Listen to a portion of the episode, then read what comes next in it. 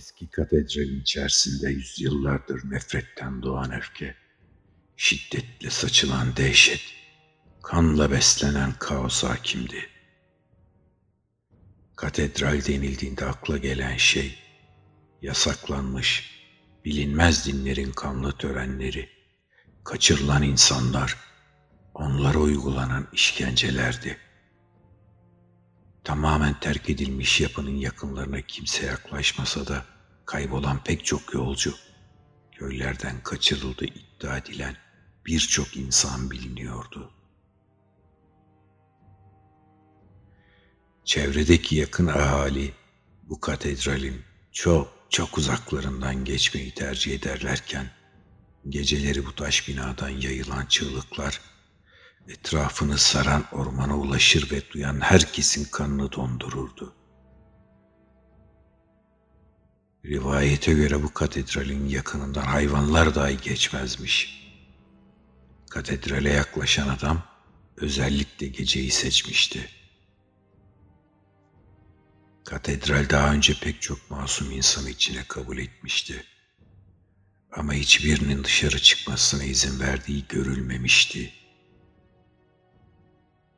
Gri, uzun saçları gece rüzgarında savrulan adam sakin adımlarla avluda yürüyor, kapıya yaklaşıyordu. Bellerini rüzgarda dans ederken sert tabanlı botları mermer taş döşeli yolu dövüyordu. Güçlü fiziği, cüssesinin heybetini yansıtıyordu. Boz renkli, uzun kapşonlu pelerini başından ayak uçlarına kadar tüm vücudunu örtüyordu. Bulutların örtüsünden taşan ay ışıkları adamın gölgesini yere desenliyordu.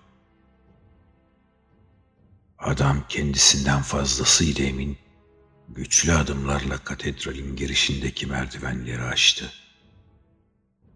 Ana binanın kapısının tokmağına elini uzattığında arkadan vuran ay ışığının yarattığı uzamış gölgesi çift kanatlı, hantal kapıya düşmüştü bile. Genç adam kapıyı açmadan önce kısacık bir süre bekledi. Sonra kasılan elinde şişen damarlar gölgelendi.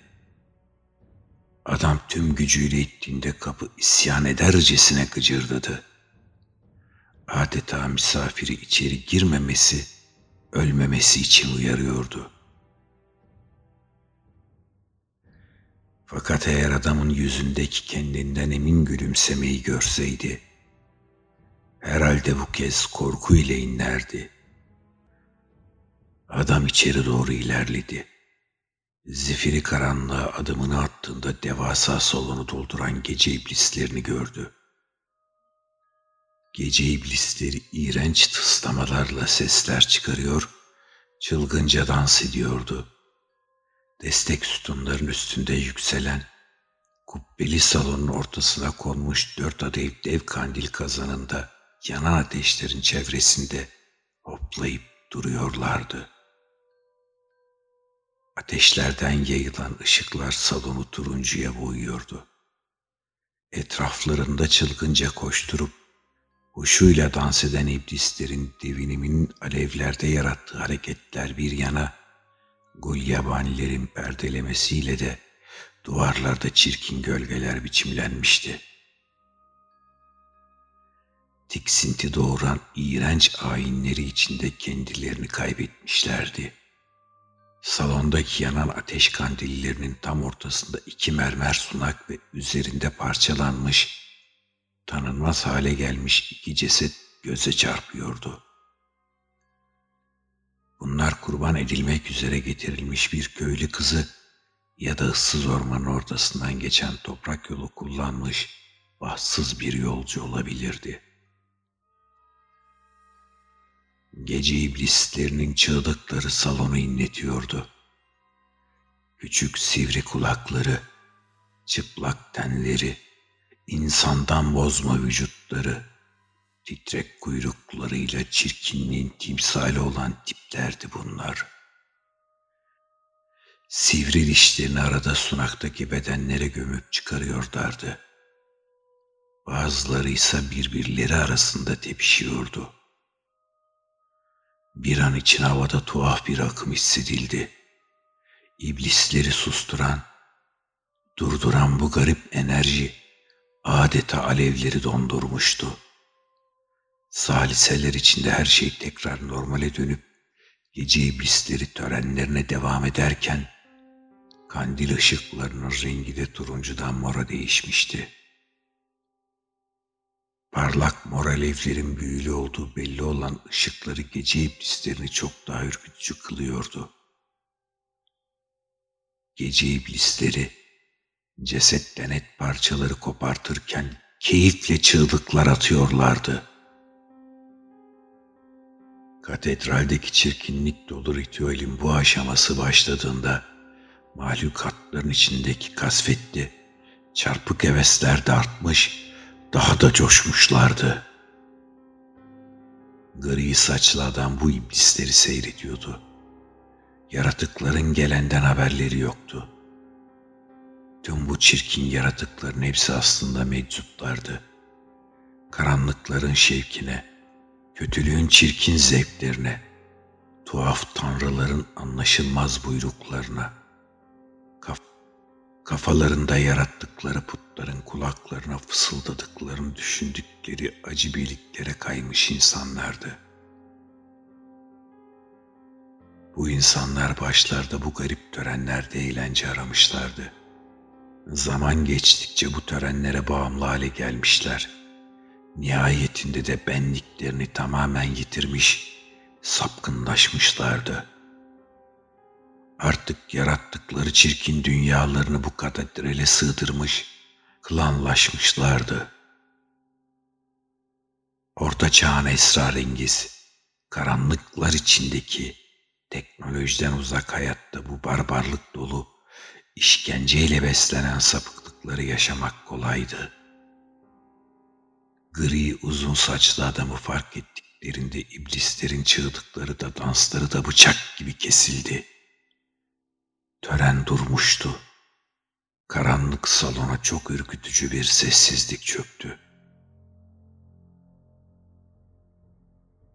Mor ışığın altında kel kafalı, çıplak buruşuk tenli, iğrenç iblisler merakla kapıya bakıyorlardı. Gece iblisleri daha önce hiç bu kadar kendinden emin bir av görmemişlerdi. Karşılarına çıkan tüm insanlar çığlıklarla kaçmaya çalışırlardı. En büyük ve güçlü gözükenleri bile karşılarında küçük çocuklar gibi ağlardı. İblislere karşı bu kadar sakin olmak bir yana, insanlar iblislerin gözlerine bakamazlardı bile. Hele salonu dolduran kırktan fazla ucubeyle karşı karşıyayken. Gece iblisleri törenlerini durdurmuşlardı. Kutsal zamanın kesilmesinden dolayı son derece sinirli oldukları belliydi. Öte yandan dehşet dolu böylesi bir salona sakince girip kendilerine bakan adam onları şaşırttığı gibi korkutmuştu da. Kırktan fazla iblis tıslayıp garip sesler çıkarırken salon girişindeki iri adama bakıyorlardı. Katedralin diğer odalarından çıkıp gelen, koridorlardan yaklaşan, merdivenlerden inen birçok yeni iblis de diğerlerine katılmıştı. İblisler merak içindeydi. Çift kanatlı katedral giriş kapısının önünde duran adam elini uzun pellerinin kopçasına uzattı. Büyük kancayı çözdü ve pelerin olanca ağırlığıyla süzülerek yere düştü. Pelerinsiz kalan adamın üzerinde normal kıyafetlerinden başka hiçbir şey olmadığını gördü iblisler. Ne zırh, ne kılıç, ne kalkan, ne de bir büyücü asası. İblisleri korkutacak hiçbir şey yoktu. Sadece basit yolcu kıyafetleri vardı adamın üzerinde. Hırpalanmış, parçalanmış kıyafetler. O kadar. İblisler daha da rahatladılar. İçlerinde sırıtanlar olduğu gibi kıkırdaşmaya cesaret bulabilenler bile vardı. Hatta öndekilerin bazıları arkalarındaki kalabalık güruhtan cesaret alıp birkaç adım daha attı adama doğru. Adamsa sakin gözlerini bu mahluklara dikmişti. Mırıldanmaya başlamıştı. Gri saçlı adamın dudaklarındaki belli belirsiz hareketler hızlanırken elleri göğüs hizasına kalktı ve iblislere doğru avuçlarını açtı. İblisler kudretli bir büyü beklentisiyle geri çekildiler. Adamın gözleri sıkıca kapanmıştı. Tüm hayatı boyunca yaşadıklarını düşünüyor ve hızlıca mırıldanıyordu. Başına gelenleri, gördüklerini, işittiklerini, karşılaştığı iğrençlikler, zulüm, zalimler, işkenceler, yüreksiz insanların kudret, güç, başarı için yapabildikleri, sevgiler, aşklar, aldatılmışlıklar, dostlukların kurulması, kuruş karşılığı güvenlerin yok oluşu, mutluluklar, ailesi, karısı, kaybettiği çocukları, esrarengiz adam bir yandan bütün bunları düşünüp aklından tüm hayatını geçirirken öte yandan da hatırladıkları hakkında mırıldanıyordu. Adamın aklından geçen eski anılar vücudunun tüm hücrelerinde muhteşem bir enerji akışı başlattı. İçine öyle bir güç doğdu ki oluşan ışık bedeninden taşıyordu. Ortaya çıkan enerji belki de adamı öldürecekti. Coşkun sel suları gibi köpürdü bu güç. Sonunda enerji, soluk mavi bir ışık olarak adamın gözlerinden, burnundan, ağzından çıktı. İblislere doğru. Adam aynı anda bağırdı. Sizi yok edeceğim. Sizlerin varlığını ortadan kaldırmak Kökünüzü kurutmak için buradayım. Cehennem tohumları. İblislerin var olduğu bir zihin istemiyorum. Bu şekilde yaşamayacağım. O kadar muhteşem bir güç ortaya çıkmıştı ki bütün gece iblisler parçalanarak çığlıklar içerisinde yok oldu. Etleri kavruldu pek çoğu üstlerine gelen mavi ışıktan kaçınmak için yararsızca yüzlerini örtmek için ellerini kaldırdılar. Önlerine diğerlerini siper ettiler. Tüm çabalar faydasızdı. Öfkeyle yaratılmış mavi ışık dalgalar halinde güruha daldı. Tüm yaratıklar parçalanarak yok olurken salon muhteşem bir şekilde aydınlandı. Katedralin girişindeki sütunlar önce titredi. Enerji dalgasına dayanmaya çalıştı. Yıprandı, çatırdadı, sarsıldı ama sonunda durdu. Salonda tek bir yaratık kalmamıştı. Adam eğilip pelerini aldı.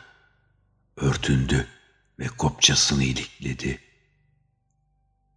Hakir görürcesine salonun ortasına tükürdü ve sırtını dönüp çıkıp gitti. Katedralin derinliklerindeki yaratıklar geriye, mahşerden açılan deliklerine doğru kaçıştılar.